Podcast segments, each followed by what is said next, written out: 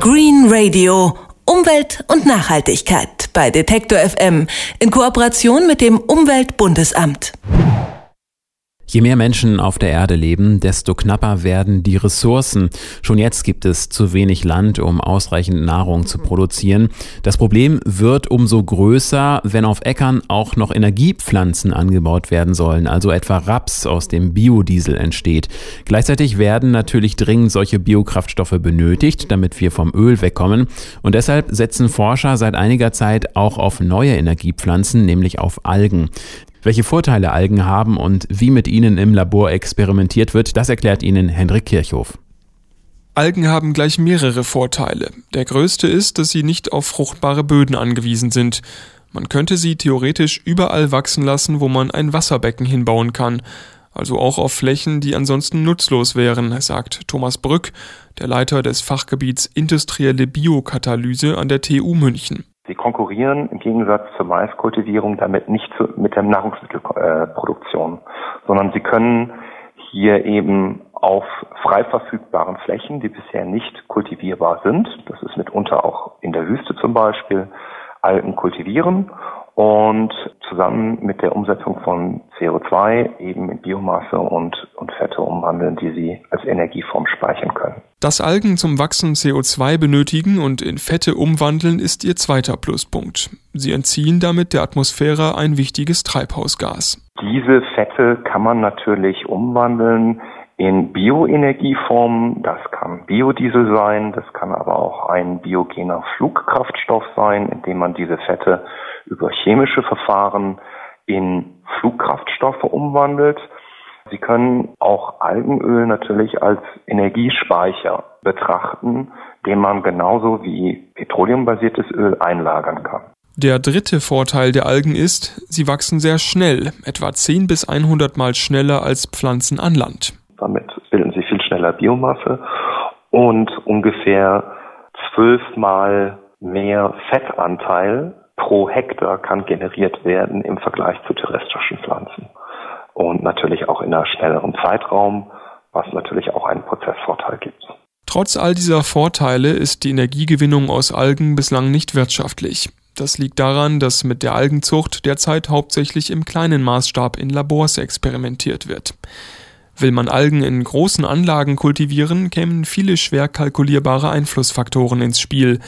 Klima- und Lichtverhältnisse zum Beispiel müssen genau auf die Art der Algen abgestimmt sein. Die Lichtfarbe und die Lichtintensität hier so nachzubilden, wie sie wirklich auch in den, in den heimischen Gebieten dieser Algen sind, ist essentiell eben für die Optimierung des Gesamtprozesses.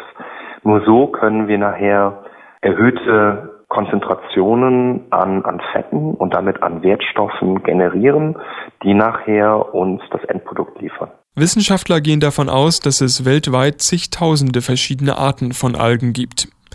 Welche davon sich am besten als Energiepflanze eignen und welche Umweltbedingungen sie brauchen, um möglichst schnell zu wachsen, das ist bislang zu wenig erforscht. An der TU München wird deshalb gerade eine neuartige Testanlage gebaut, Dort werden die Algen mit vielen kleinen LEDs beleuchtet.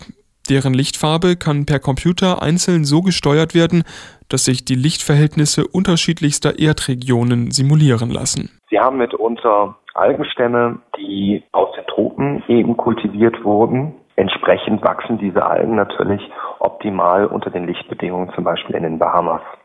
Und äh, um diese Lichtbedingungen auch in unseren Prozessen testen zu können, müssen wir eben auf definiertes Licht zurückgreifen. Und äh, das können wir mit den Lichtsimulationen, die in unserem Technikum herrschen, erstmalig realisieren. Dabei geht es nur um Tests, in welcher Form sich exotische Algen auch in unseren Breitengraden effizient kultivieren lassen. Später in einer kommerziellen Anlage würde sich eine dauerhafte LED-Beleuchtung wahrscheinlich nicht rechnen, aber auch das gilt es noch herauszufinden. Um die Kosten niedrig zu halten, setzen Thomas Brück und seine Kollegen auf einfache, offene Becken unter freiem Himmel. Dabei, sagt Brück, verwendet man am besten Wasser mit besonders hohem Salzgehalt. Sie können sich vorstellen, wenn Sie jetzt in diesen offenen Becken äh, Süßwasseralgen kultivieren würden, dann haben sie ein Problem mit Kontamination. Wenn jetzt zum Beispiel äh, Staub reinkommt oder Erde von der umgebenden Umwelt, dann kann sehr schnell Bakterien wachsen oder Pilze, die diese Kulturen schädigen und damit auch zu Produktionsausfällen führen. Im Salzwasser dagegen haben fremde Organismen es schwerer, die Algen sind besser geschützt. Außerdem müssen bei Salzwasseranlagen keine Trinkwasserreservoirs angezapft werden. Gerade an trockenen Standorten wird also die Trinkwasserknappheit nicht noch verschärft.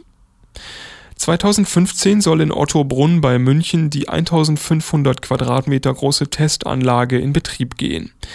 In fünf bis sieben Jahren, hofft Thomas Brück, könnte dann die Zeit reif sein, Algen auch kommerziell als Energiepflanze zu kultivieren. Green Radio Umwelt und Nachhaltigkeit bei Detektor FM in Kooperation mit dem Umweltbundesamt.